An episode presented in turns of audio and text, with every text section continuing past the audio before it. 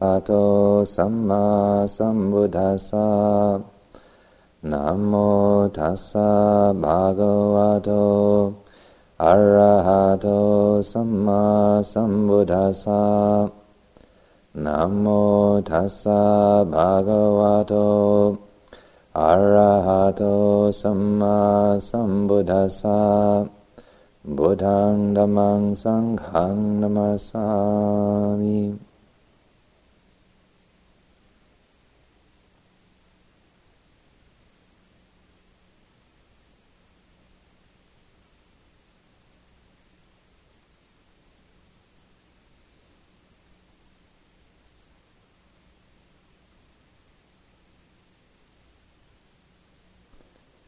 And this evening, uh, I thought I might talk about thinking, a uh, favorite subject.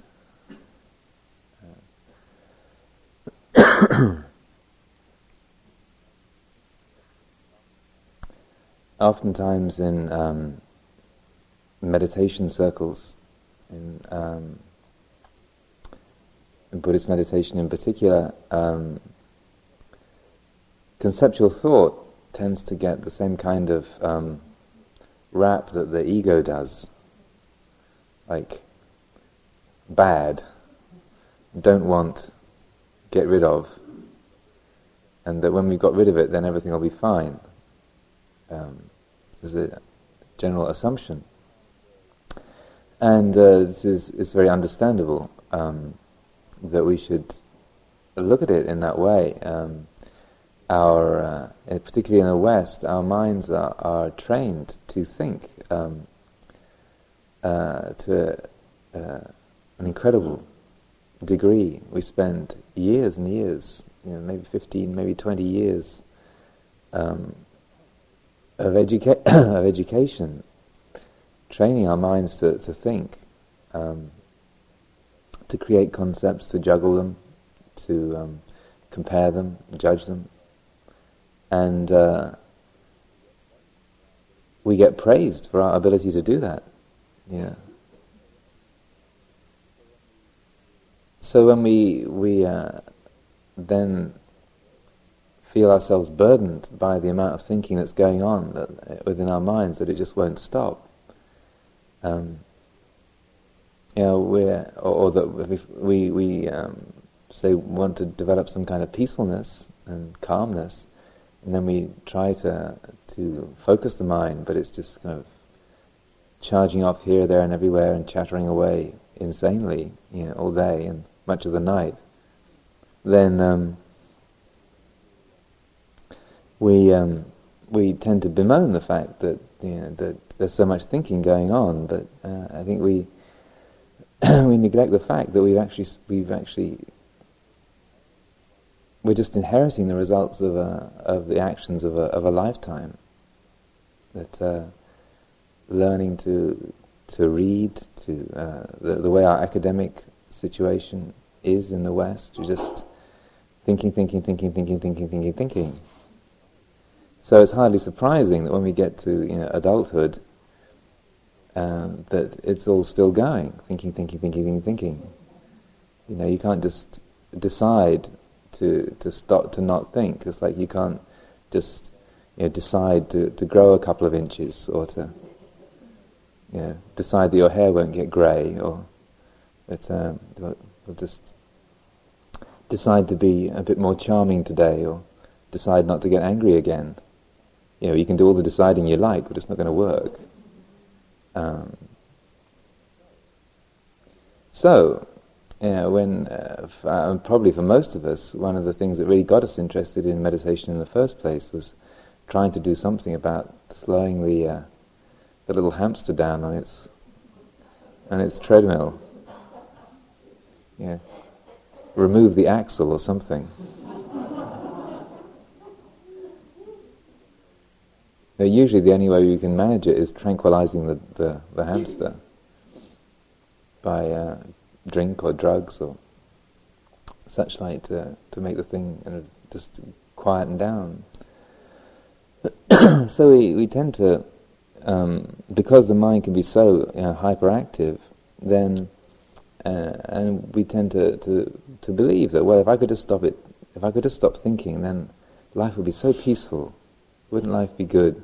And so we make thought into the enemy, you know, the enemy of the meditator, and so that our meditation practice can be uh, this kind of ba- battleground between you know, me, the meditator, and the invading thoughts. I remember I was I was teaching a retreat some years ago, um, and there was this young fella who was um, doing a uh, a PhD in philosophy at Oxford University, and um, I said, uh, "How's the retreat going, James?" And he said, "Oh, it's great. I'm only thinking three things at a time instead of six.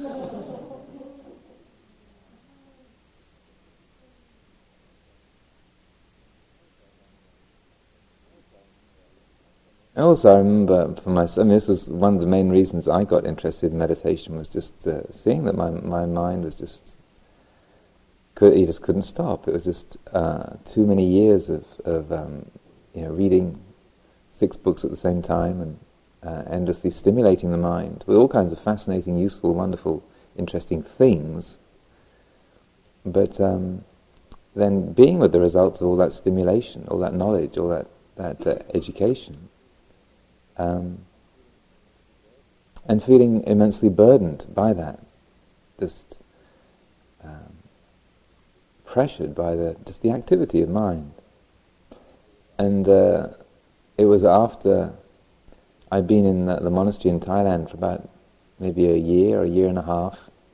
Uh, every week we have a, um, a an all-night meditation vigil uh, on the four quarters of the moon, the new moon, the full moon, and the two half moons. And then um, at the, the monastery where I was staying, where the Westerners lived, um, they had just built a, a, sauna. And you might think this is a gross luxury to have in a Buddhist monastery, but actually it's, it's uh, traditional from the time of the Buddha that they would have a, a, what they call a firehouse, a jantaghara, in the monastery. So for the for the um, to benefit people's health and to a uh, a aid the aching muscles and bones. Anyway, so they had this uh, this sauna, and they used to have a, they'd fire up the sauna the day after the all-night sitting, because you're generally pretty stiff and achy after all-night meditation. Um, so I think what had happened was that I'd been up all night, and then I hadn't rested during the rest the next day, and uh, and I was I was a novice at the time, so um, part of my job was getting this, the sauna ready, and getting all the, fi- the firewood in, and, and filling up the water jar and so on. And I used to really like the sauna a great deal, and so I, I, I was there sitting in it before everyone arrived, and then pottering about looking after it, and then I was um, sitting there after everyone had gone. So this is about nine or so in the evening, and uh, obviously by this time I'd been awake for about 36 hours, and um, and I, was sitting in the in the sauna all by myself, and it's quite dim light. It was a little, just a little brick, tiny brick building, really. And there was a, one little lantern burning in the window, and otherwise completely dark in there. And uh, having then been in the sauna for a couple of hours, and I was just sitting there, and suddenly I realized it stopped. I'm not thinking. Wow. And I realized it was the first time in my life that my mind had ever stopped thinking, to my knowledge, that, that I'd ever noticed. But wow, this is what the mind feels like when it's not thinking. Ah. So, it is possible. so that was kind of interesting. I mean, obviously had to be, to, at first, driven to a state of complete exhaustion to, to get that effect. But then as time went by, obviously it became kind of more and more easy, and one didn't need you know 115 degrees heat and and uh, and uh, t- physical tiredness to arrive at that. But what I began to see was that that um, even though with concentration you could make the mind stop thinking, that it didn't actually stop suffering that um, that the um,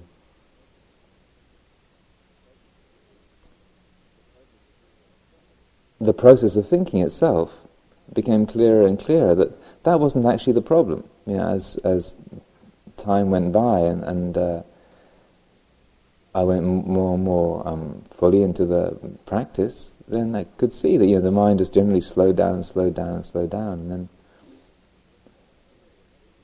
it became clear that it was uh, the problem had never really been just the presence of thought, but that kind of uncontrolled quality of of uh, thinking, when the mind is kind of running and racing, uh, just chattering away, and that um,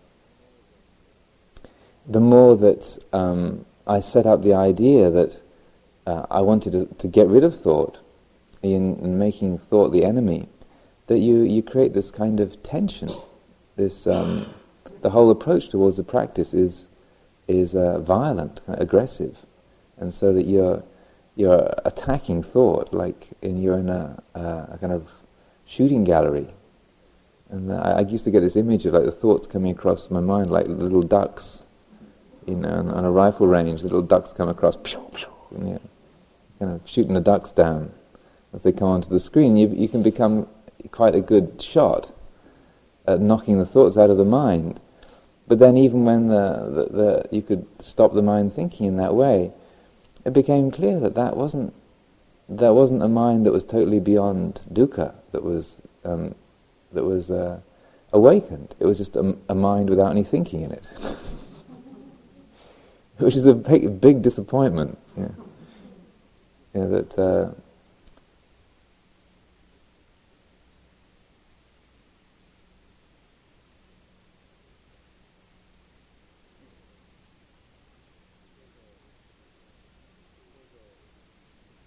So there's a there's a few themes here. Um, firstly, um, understanding how how uh, that kind of um, random chattering of the mind takes shape. Understanding how that forms. Um, and rather like I was describing the other evening with um, dependent origination, as a kind of chain of causality that, um, that is occurring with thought. It isn't, it isn't the case that the mind is um, just in- inherently thinking all the time, but it's, it's through the conditioning process that um, it gets that way. And the way that, that uh, it's described in the teachings is that um, it starts off with, uh, the, with uh, feeling something. We, we see or hear or, or taste or smell or touch something, or a, a thought arises in the mind. And there's a feeling that comes with that, pleasant, painful, or neutral. Um, and then that um, whatever's being um, cognized in that way, whatever feeling that might be, wherever it's derived from, then we name that.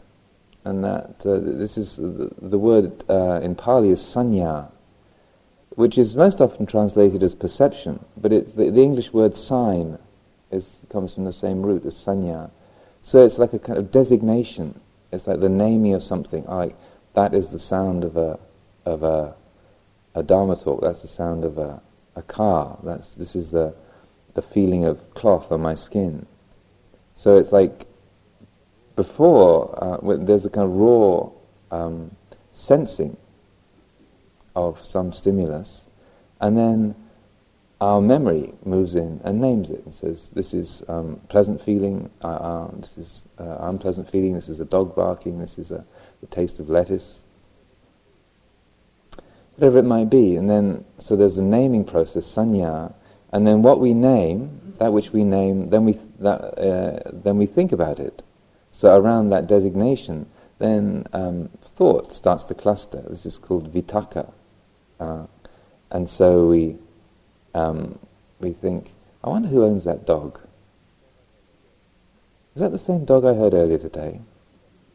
So you get, you know, this um, conceptual thought forms arise around the naming process, and then the vit, uh, vitakka, then um, as that takes off, then that blossoms into what is known as papancha sanya sankha, known as papancha in short.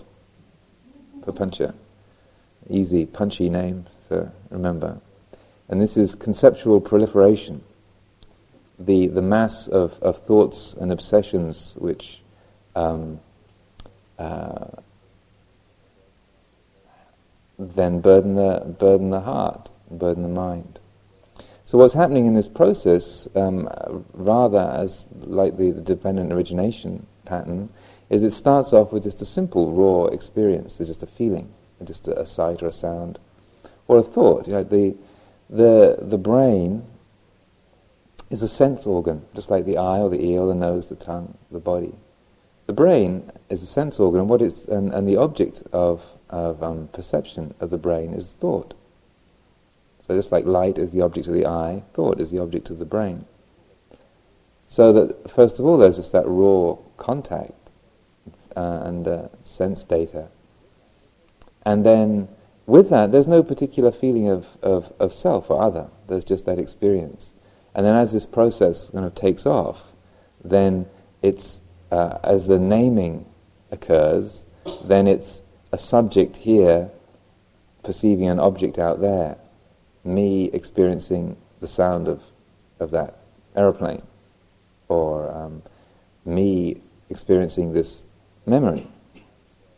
And then, as the, the thinking, the vitakka kicks in, then that sense of, of self and other gets concretized, and then as that sort of takes off and runs away into the papancha sanya sankha, the conceptual proliferation, then they, um, the sense of, of me not only um, experiencing this, but being burdened and, and, and trapped and so hemmed in by that experience, by that the, the presence of, of that thought, that becomes more and more solid.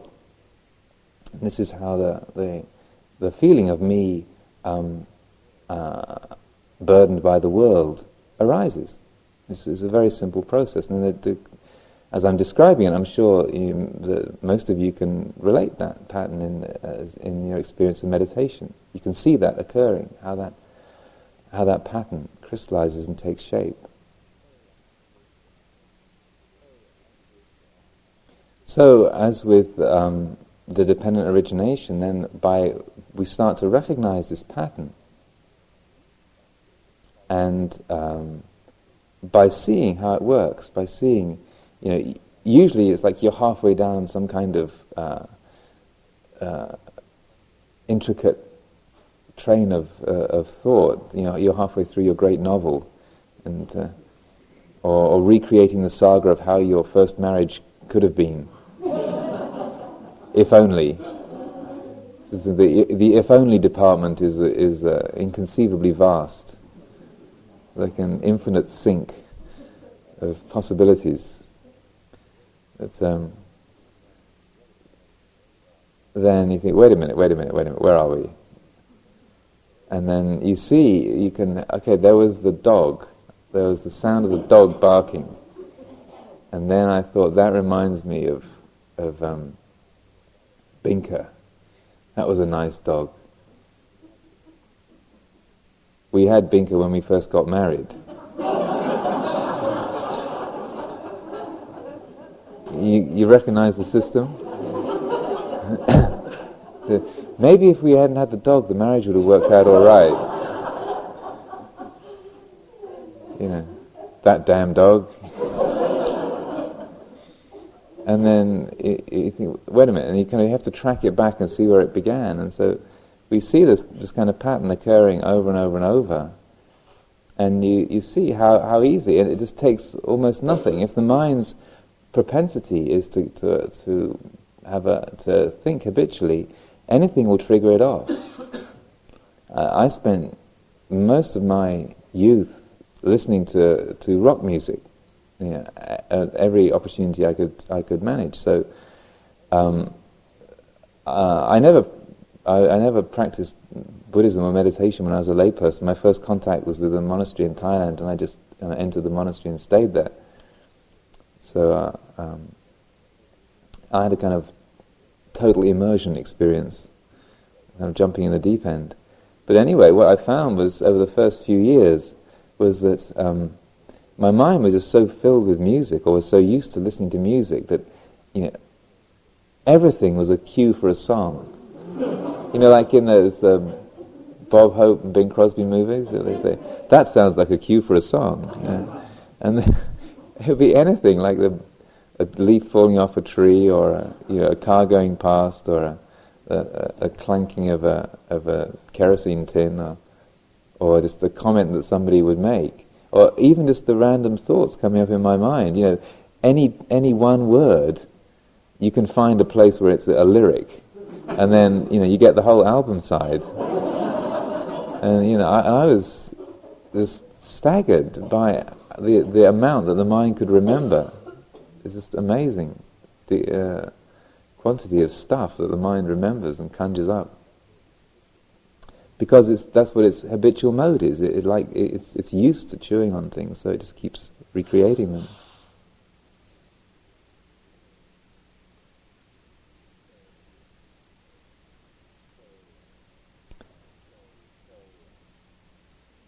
So um,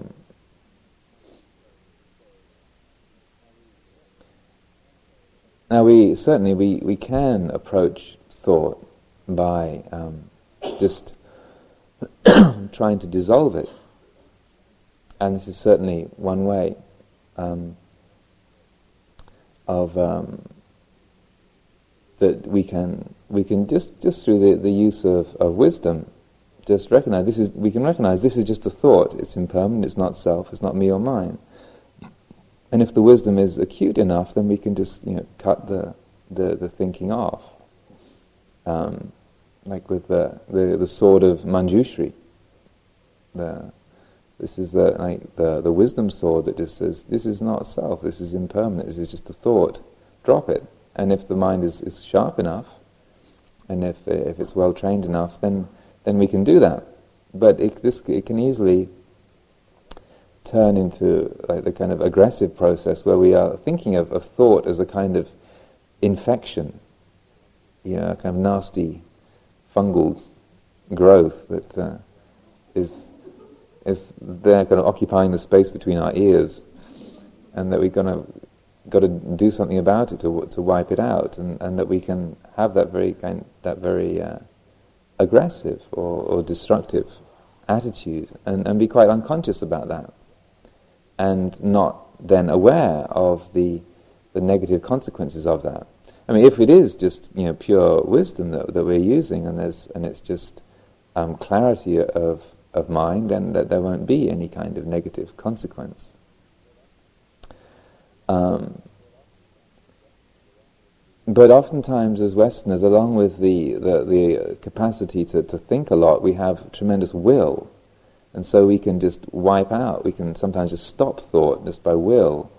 But then it becomes a suppressive process and that you know you can hold it back for a certain amount of time, just with just with, with will. But then, when the when the the will wobbles, then you know the the dam breaks, and then you're you're overwhelmed with with uh, conceptual thought again. So for, for myself, I found that the best way of, of dealing with it is firstly just you know like recognizing the process of how trains of thought get initiated and how they take off, and and then just learning to, to listen, learning to listen to thought as you would listen to the sound of the, the heating system. There's a very interesting heating system here, isn't it? It's kind of beautiful little, like one of those John Cage pieces. Bing, bong.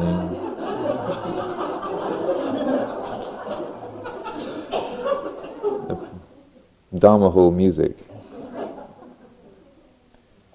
And uh, so just listening to the, your mind, just like you're listening to the, the sound of the traffic or the sound of the heating system or the creaking floorboards.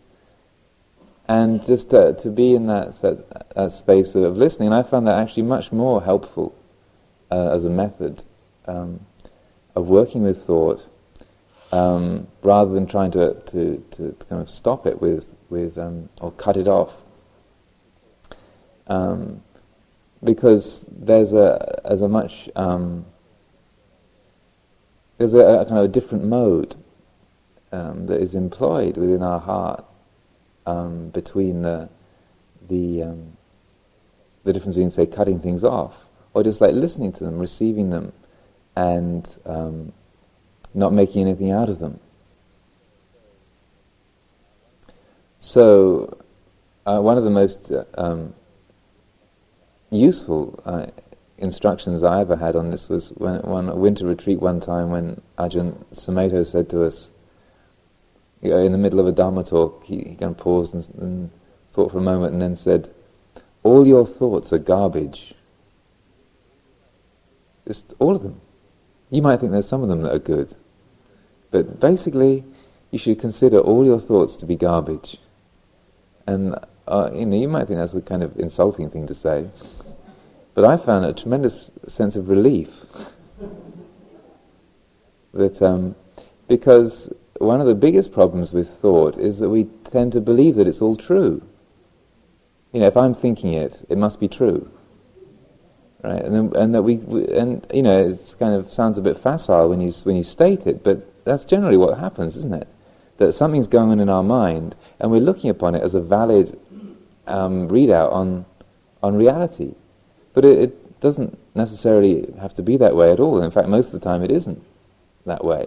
It's just um, a collection of um, habitual judgments and perceptions, memories, ideas that are fed through this particular consciousness, but which have, you know, may have some relationship to truth, but you know, may not. And that um, if we take as our, our baseline the the assumption that, that most of our thoughts are going to just be like the you know, random noises of the heating system um, or the barking of a dog, that we're not making anything out of it. It's not looking upon it having to be meaningful or true or realistic at all. Um, we find that, that we can relate to it in a much more um, uh, open way. We're not um, we're not so giving it a um, a value beyond what it really has. Because mostly our thoughts are, are just like our dream world. You know that occasionally you get a dream which is really significant. I find like maybe once or twice a year you'll get a dream that is definitely saying something. And you, you know, ah, right, you might not be certain exactly what it's about, but it's it's really clear. Oh, this is this one's got a message in it. Now, what what does that mean? And this is, uh, but the other 364 days of the year, it's just the the the kind of dross of the leftovers of the day. You know, the that you know that which got put in the refrigerator, the, kind of the leftovers that uh, have been rehashed a couple of times over already, and that and there's nothing particularly significant or, or, special or important about it. It's just the the resonance is the echoes of a, of a day's events and activities. So when we, we begin to look at thought in that way, we can just allow ourselves just, just to listen to it, to hear what it says, to not to uh, reject it or suppress it, to not buy into it, to not um, make more out of it than, than is really there. And that very attitude of listening itself is, uh, has a liberating quality. A very kind of openness, that receiving of, uh, of thought. In, uh, in the Mahayana Buddhist tradition, along with Manjushri, one of the other principal uh, bodhisattvas is called Avalokiteshvara or Guan Yin in Chinese, Guan Shi Yin. And uh, both the Avalokiteshvara, which is the Sanskrit, and Guan Shi Yin, which is the Chinese, they, they have the same meaning, which is the one who listens to the sounds of the world.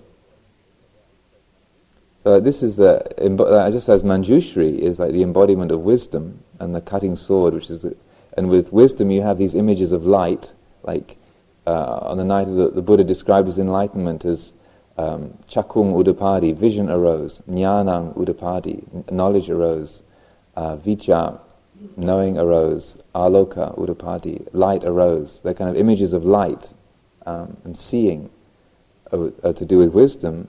Compassion is related to hearing. And so the wisdom has this kind of uh, masculine, assertive element, and uh, listening um, compassion has this feminine, receptive uh, quality. So even though um, Avalokiteshvara started out as a, male figure in, in China, then the, the uh, gender was uh, transmuted over the years. And so Guanyin is known to most people as a, as a female uh, bodhisattva, as a feminine quality, precisely because of this, this kind of um, uh, receptive, uh, undiscriminating, um, open-hearted quality. It's also interesting in, um, there's a, a, Chinese sutra called the, the Shurangama Sutra, and uh, all of the different bodhisattvas come to the Buddha, and uh, the Buddha asks each one in turn, what is your method for, uh, what's the method that you recommend for realizing enlightenment? And each one comes along and describes a particular meditation practice. And then uh, comes along and then describes how um, uh, by listening to the, um, he describes this meditation on hearing. And um, so she says how she, she lives at this place on the, on the cliffs by the ocean and listens to the sound of the sea, starts off the meditation by listening to the, the roaring of the sea, and then taking that sound of the, the roaring ocean and then turning it inwards and listening to the inner sound. Actually, the, the phrase is returning the hearing to listen to the ear organ. And then um, by returning the hearing and, and listening to the to the uh, the ear organ, listening to the, and then they use the phrase listening to the self nature, then the self nature realizes the true way.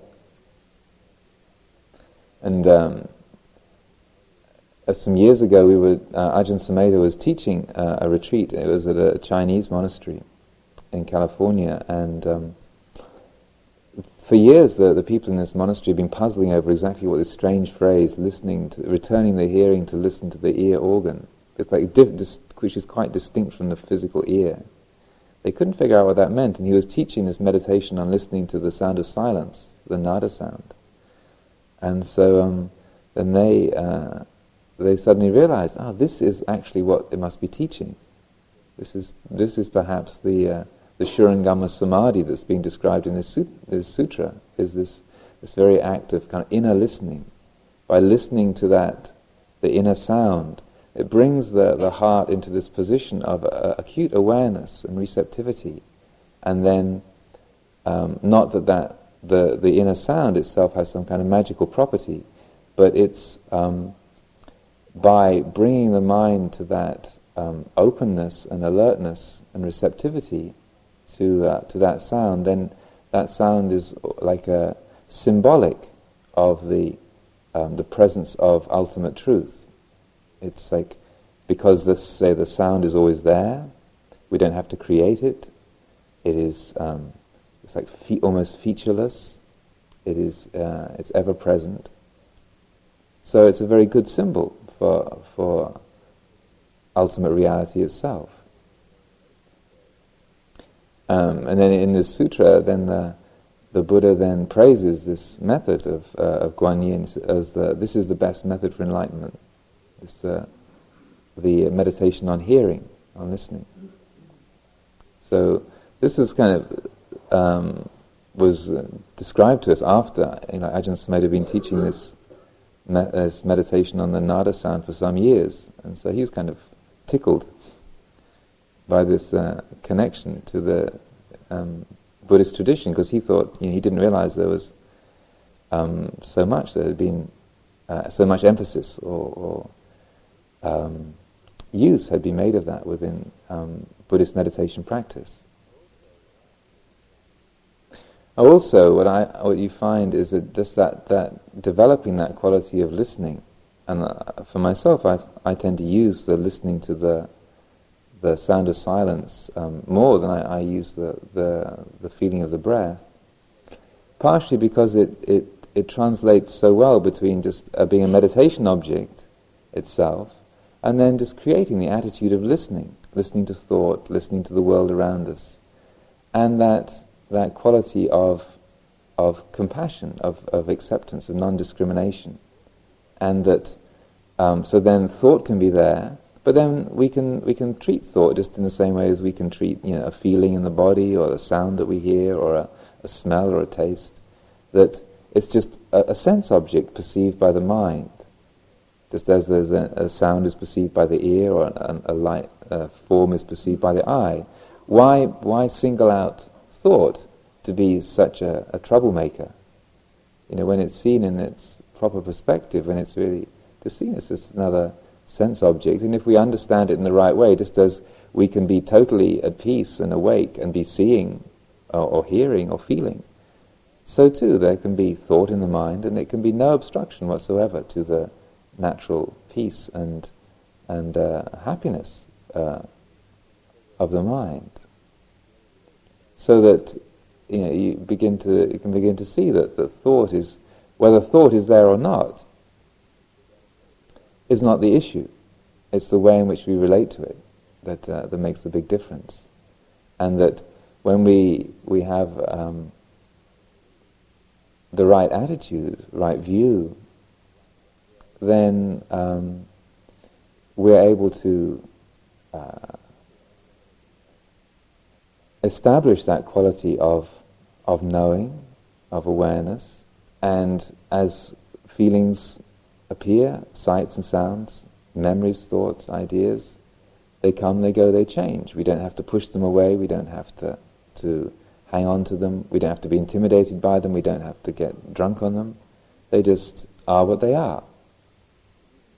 So that um, even though it's um, very pleasant for the mind to be calm and to not think, it shouldn't. We shouldn't praise that as being the be all and end all, because uh, like I was saying before, the mind can be in a state of not thinking, but it's not necessarily a liberated state. You know, you could take um, Thorazine, have a lobotomy, you know, you won't be thinking, but that's not. If that was the way to nibbana, then the Buddha would have recommended it. You know, let's just mix these herbs together, you know, take a few cups full, and you know everything will be fine. So it's, it's not a matter of, of not thinking as being the, the synonymous with with liberation, because even though there might be no thought, it's like by it's like if we close our eyes or we, we block up our ears or we just don't sense anything, that doesn't mean that we're liberated, it just means that the screen is blank. That's all. It's not, it's not a, an exalted state at all. Um, to be able to control thought, to be able to think when you want to think and to refrain from thinking when you want to refrain from it is an extremely handy skill to possess. I, you know, obviously, I grant that. But um, I think it's really crucial to um, not judge your meditation on um, on the basis of, of trying to stop thinking.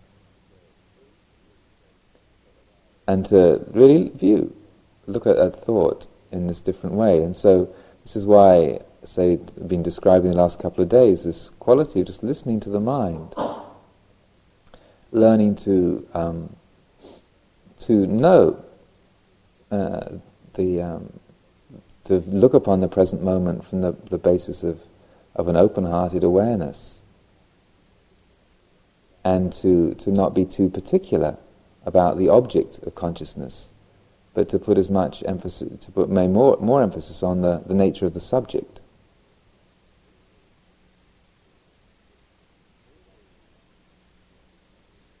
The one who's, uh, the one who's knowing. Also, um, with thinking, along with just the, uh, the like, right attitude or, or understanding of, of, thought, then um, another aspect is that reflective thought can be an immensely helpful tool in meditation practice, in spiritual spiritual practice. And this is something that's not often talked about. I mean, thought is generally kind of looked upon as a, a you know as a, a, kind of an intruder in the mind. But if you look at the Buddha's teachings, if you look at the, the, the, the suttas, then you see over and over again the Buddha describing the use of reflective thought as a tool.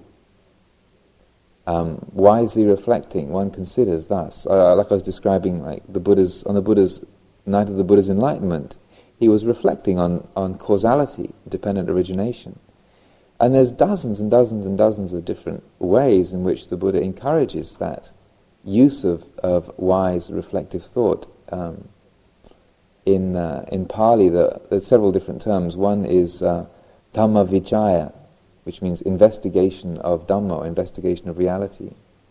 Dhamma Vicaya is, a, is one of the, what do they call, the seven factors of enlightenment. So when the mind is totally enlightened, is awake, it is, it is naturally investigating and, and contemplating the, um, the qualities of, of the experience. It is looking for pattern and meaning in, in the experience of the present moment. Another of the words used to describe this is yoniso manasikara, um, which literally means uh, uh, attending to the origin or the source. Uh, yoni is like the source or the origin, the womb. Manasikara is, is to reflect or to, um, to direct thought. So it's like uh, pointing the, the, the mind at the origins of things, of the, the source of things, how they, how they function. And so um, the Buddha used this uh, uh, analogy. He said it's like you use a thorn to dig out another thorn.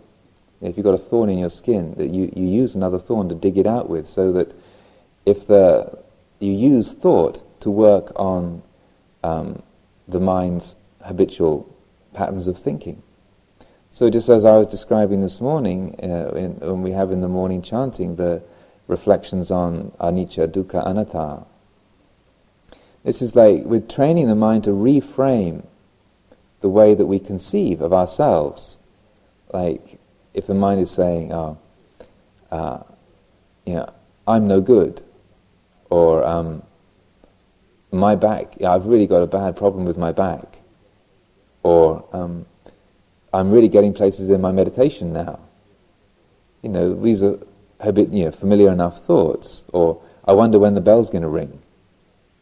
These are, ordinary, everyday thoughts that we have.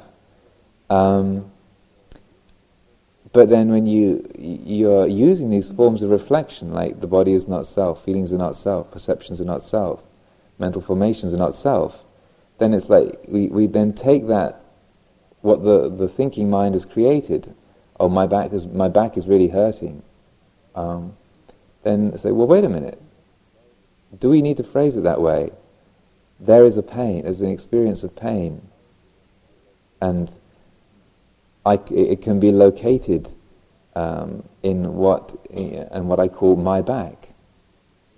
But is it um, is that place, you know, is that place where the pain is found? Is that really me? Is that mine? Is it my pain?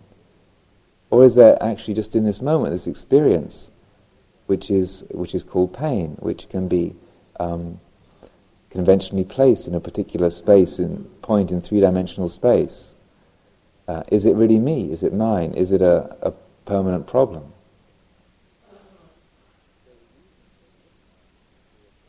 So we're using these um, simple reflections of looking at the way we create our world, the way we create ourselves, the way we create the, wor- the world around us. And if you like, dismantling our habitual perceptions that, that create a solid self, uh, linear time, three-dimensional space, and call these absolute reality. So we're, we're like taking these simple themes and using them as investigative tools. Now, say the teaching on, on not self, selflessness, anatta, this often gets presented as a, a, kind of philosophical statement, a metaphysical statement. Like, you know, the Buddha said there is no self. And uh, sometimes this gets presented in, in very kind of dogmatic ways, like Buddhists believe we have no soul. We're soulless. Um, but that's not what the Buddha was teaching at all. It's not a, a metaphysical statement. What it's, it's saying is like, this is a way of examining experience, so that when the mind says, uh, my mind, or my back, or my memories, um, then there's this way of examining, examining it to pick it up and say, well, what is that minus? What is that feeling of, of self? What is that feeling of identity? Where is it? What does it look like? What shape is it? How do you characterize it? Where is it? So that we're, we're um, unraveling the habitual assumptions that we make about ourselves, about the world, because those are the very things that, that, that create limitation, bondage, and uh, obstruct the innate freedom and uh, happiness, purity of the heart. We don't necessarily realize that's what's happening, but as we use these, these forms of reflection, we're, we're like using, these are the thorns that we, we use to pick out the other thorns, the thorns of seeing you know, my life. I was born this, at this time, and you know, I am this age, and I'm going to die at some point. I am this person, I am a woman, I am a man, I'm young, I'm old, I'm a doctor, I'm a teacher, I'm unemployed, I'm a monk, I'm a layperson. They're all the I ams. So just to, it's a, a thorn to kind of to, to work at those assumptions. Well, is that true? What is a monk? What is a layperson? Twenty years ago, a few people gathered together in a building in northeast Thailand, made some noises, moved some bits of cloth around, and then there was monk Amaro. you know, so what's a monk? You know, if they made some of the, if some of the noise, some of the noises were different, then the, the ceremony wouldn't have been valid, and so I would be not a monk. You know, or you just change your clothes and you stop shaving your head, and then, yeah, then where did the monk go? So you know, it's to to use reflective thought as a way of uh, mapping our inner landscape of what we call ourselves, how we refer to ourselves. And, uh, so, uh, and this is a, a, an immensely powerful tool that, uh, that uh, we really can uh, make use of all the time. And it's not just something that um, we sort of use as we're going about the place and, uh, and so on. Sometimes people get the, you know, you, you, you, you're talking about this subject and you're saying, well, you know, you can use the reflections on impermanence or reflections on the, the four elements or reflections on, on death or, or on the, the um, reflections on um, the B- Brahma Viharas, the divine states of mind, or the reflections on um, selflessness. And they say, well, is it all right to do that when I'm meditating? Like the, the kind of the sitting posture or walking, the walking posture is some kind of sacred um, space that no thought should be allowed into. You know, n- no visas will be issued.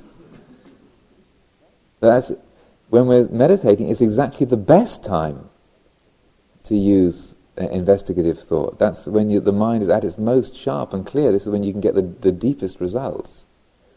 So that um, a way to use this then is, um, say for example, when uh, the mind is, is quite calm and focused, then um, we can use reflective thought to investigate certain areas of the teachings, like say, well,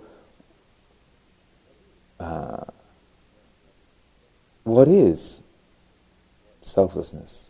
Or um, what does death mean to me? Or uh, how do I relate to the idea of my own death? Ajahn Chah used to say every, you should, three times a day, morning and midday and then evening, you should ask yourself the question, why was I born?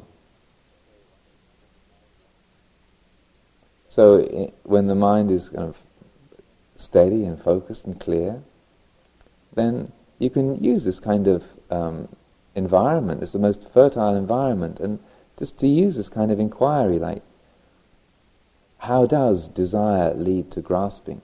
How does feeling turn into desire? How does desire lead to grasping? What is that? You know, you pick up an aspect of the teaching, or or some element of your life, like you know, a relationship that you have, that you're madly in love with someone, or you're you're uh, trying to break up with someone, or you or you have a ongoing conflicts with your your parents, or, or some aspect of your world, and then to to consciously bring that up, so that you you you establish some kind of concentration, focus, and then you can either just state what's going on in your mind, like um, I love so and so. Just state that. You know what is what's really kind of there for you. You know, I want to be with this person for the rest of my life. That's the feeling that's there. And state that to yourself, and then just to, to witness what arises out of that. What the, what's going along with that? What, what's contributing to it? What does it bring with it? What uh, effects does that have? Or, or one that I used to use a lot when I, I first went into the monastery was um, I would just think the word mother. I have a very wonderful mother, but uh, had a, a, somewhat fraught relationship, when, and um, particularly when I sort of took off to the Far East and became a Buddhist monk without giving anyone any warning. So I get these these slightly um, tense letters from England on a regular basis, and uh, and so uh, I would find that my mind could would just go you know go charging off trying to explain and to my mother what uh, how Buddhism was great and wonderful, how she should be like this and she shouldn't think like that, and and so I would just I would just go into my hut and, and sit down and uh, in the meditation, I just, just think the word mother and just watch what followed, like the, the volcano, Mount St. Helens going off. And just to be able to witness the, the patterns of reactivity. So you establish a sense of, of, um, of, of calm, and then you, you drop in. That, that. I mean, it doesn't have to be an emotionally reactive thing It can be just uh, an, an, actually investigative thought. Using reflective thought has a whole different quality to the papancha kind of. I mean, you, you can use it to sort of, like I was describing, to sort of drop in the seed and watch the explosion, watch the papancha happening. But um, more, uh, more usefully, as a way of investigating elements of your life, uh, elements of the teaching, you say, well, what is that about? You know, there is this, um, why do I tend to react in such and such a way? When I meet certain people, then why do I get so shy? Or um, when I'm with other people, why do I kind of uh, get over enthusiastic or excited? Um, why do I react in that way? What's, what's behind that? So you, you put a question like that, or you make some kind of statement, and then it's like you listen for a response, or you see what comes up out of that. So you make a statement and then just kind of let it sit there. And then some kind of association will come, some, some thought or some intuition will probably arise. You go, aha, I see. Well, I do that because I'm, I fill up the space, because when I meet a new person, uh, I'm afraid they're going to reject me. So I kind of swamp them with interesting things to say. Aha. What am I afraid of? Then, like listening. Ah. And then maybe something will arise, or maybe it'll just be nothing in particular will, will be clear. Say, hmm, I don't know what it is I'm afraid of. Something in me, I know that there's, there's, there's fear of something, but I don't know what it is. Uh-huh. So then, you know, if, uh, you're just going to file it away under, under investigation. And then sometime later, you know, you just come back to it, pick it up again. Or then you, having noticed that, then you watch how your reactions function in a particular situation. Aha, I'm doing it again. And what's that about? And sometimes like, I've found particular themes that I've spent like years just like, what is that about? Why do I operate that way? Or that really doesn't make sense to me. Hmm. And you just keep leaving it there in the you know mystery section. And you just, you know, every so often come back to it, pick it up, look at it, and then after some time, aha, oh, Usually when you're looking in the opposite direction, you know, suddenly, oh, that's what it's about. So in using thought in this way, you're not, you're not doing it like with demanding some kind of certain answer. You're not looking for a fixed answer. You're open to any possibility. And if, uh, if an answer conce- in conceptual thought arrives, fine. If nothing arrives, fine. Um, it's like you're being your own um, analyst. You're, you're kind of asking yourself the questions. You're drawing upon, you're consulting the oracle of your own heart. Because that's, that's what knows. Like in our heart, you know, we are, there's a, a, an infinite wealth of intuition. And so we're just using this kind of method for drawing upon our own wisdom, our own sensitivity, our own knowledge. And so that it's, if you find, as you do this, then the, the, the kind of conceptual mind starts to take over, then there's a very definite change of energy. You've got the kind of the papancha hamster starts starts racing, and you think, wait, wait, wait, wait, wait, hold it, hold it. Okay. You go back, come back to the breath or to the sound of silence, calm the mind down. Okay, what is that about? You go back to the question again, or the, or the what you're investigating. You know, I, I, found like certain elements of dependent origination. I, like for ten years, I really couldn't figure out what they were about, and I just, okay, well, one day, you know, I might get that. Okay, just no rush, as and when. And when you, you handle things with that ease, it's a very different mode of, of um, operating to our normal way because the mind wants to understand everything, and even if it doesn't understand, it'll, it'll have some belief.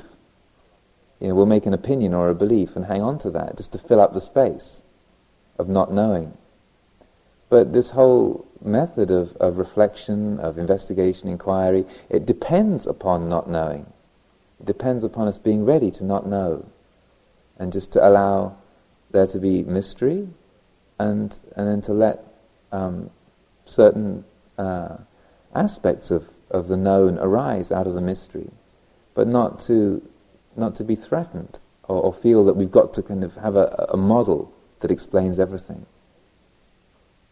From the, when we're faced with the unknown, from, from the ego's point of view, the unknown is frightening, is threatening. But from the, the point of view of the, of the, the heart, the unconditioned mind, then the unknown is, is mysterious, but it's, it's beautiful. You know, you don't, you don't have to fill up the unknown with with a belief or a concept or an idea. You can just leave it as mysterious because 99.999% of it will continue to be mysterious anyway. You know, we, there's no way that we can conceptually understand the whole thing.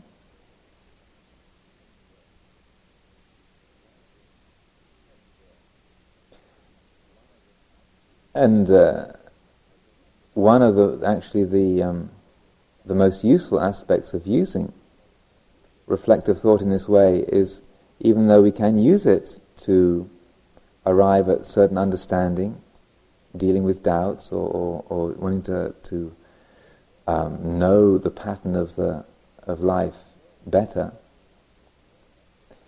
A third aspect, the, the last thing I, I'd like to address is how we can, in a very direct way, use it to, particularly to understand the assumptions that we make about, about identity, about self.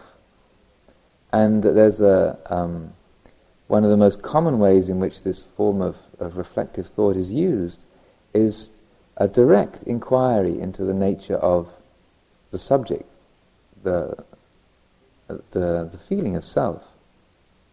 So you can use que- a, a question or a statement like, I am a person, or I am Susan or Harry, or, or who am I? What am I? And that in exactly the same way, you wait till the mind, you make the, the mind focus and steady, and then into that space, you just drop the question. What am I? What is a human being? What is that? And then, as you, as you, as the question is formed, then what happens is that our habitual assumptions about what we are are, are punctured.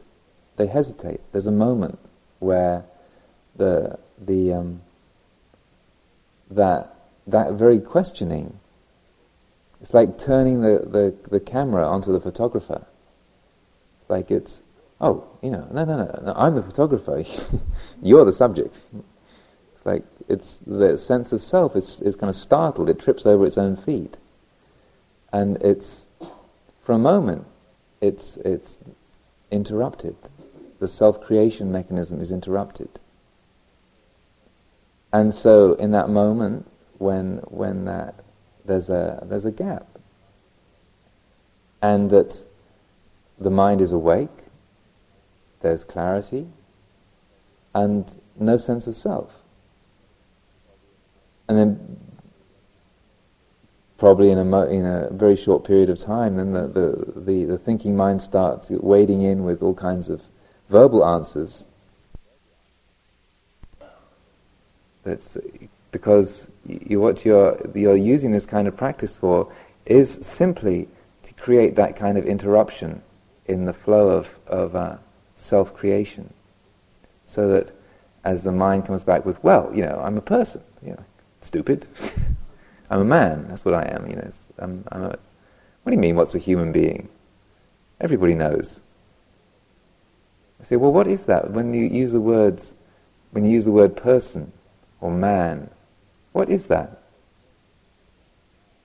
Is it a body? Is it a mind? Is the mind male?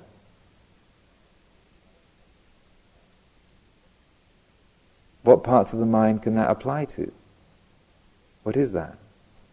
So that you're, um, you're using this kind of um, pattern of approach.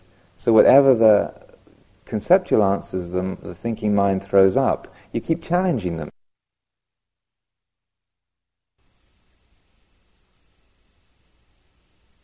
To sort of use different angles. It's not like just repeating it, like, like who am I, like a mantra.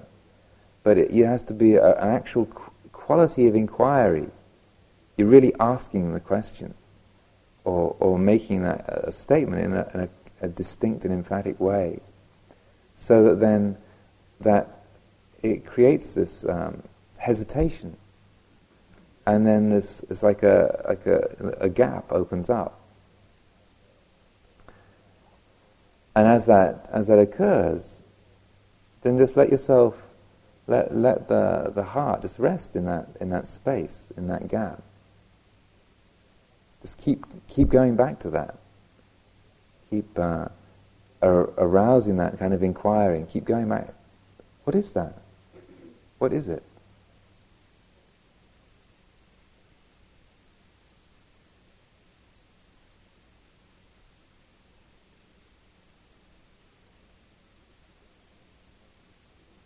And then you begin to realize that the, the, silence of the mind is actually the answer to all questions. That's, that's the answer we call it silence. I mean, but it's it, at that moment there's a, a, a, recognition of the reality of, of what is, what we are, what life is, in its in its essence. And so that uh, this is a very useful tool that, to help us uh, realize that quality, that essential uh, nature of mind that is uh, so easily obscured, so densely obscured by the patterns of our conditioning. And it's, uh, it's, intri- it's kind of ironic that it's actually the use of thought that, in some respects, can bring about this most clarifying of, of insights.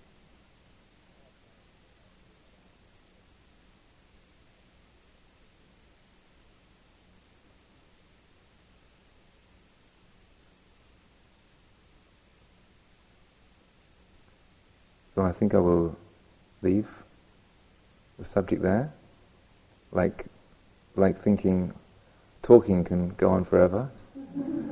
So I will spare you anymore? Won't.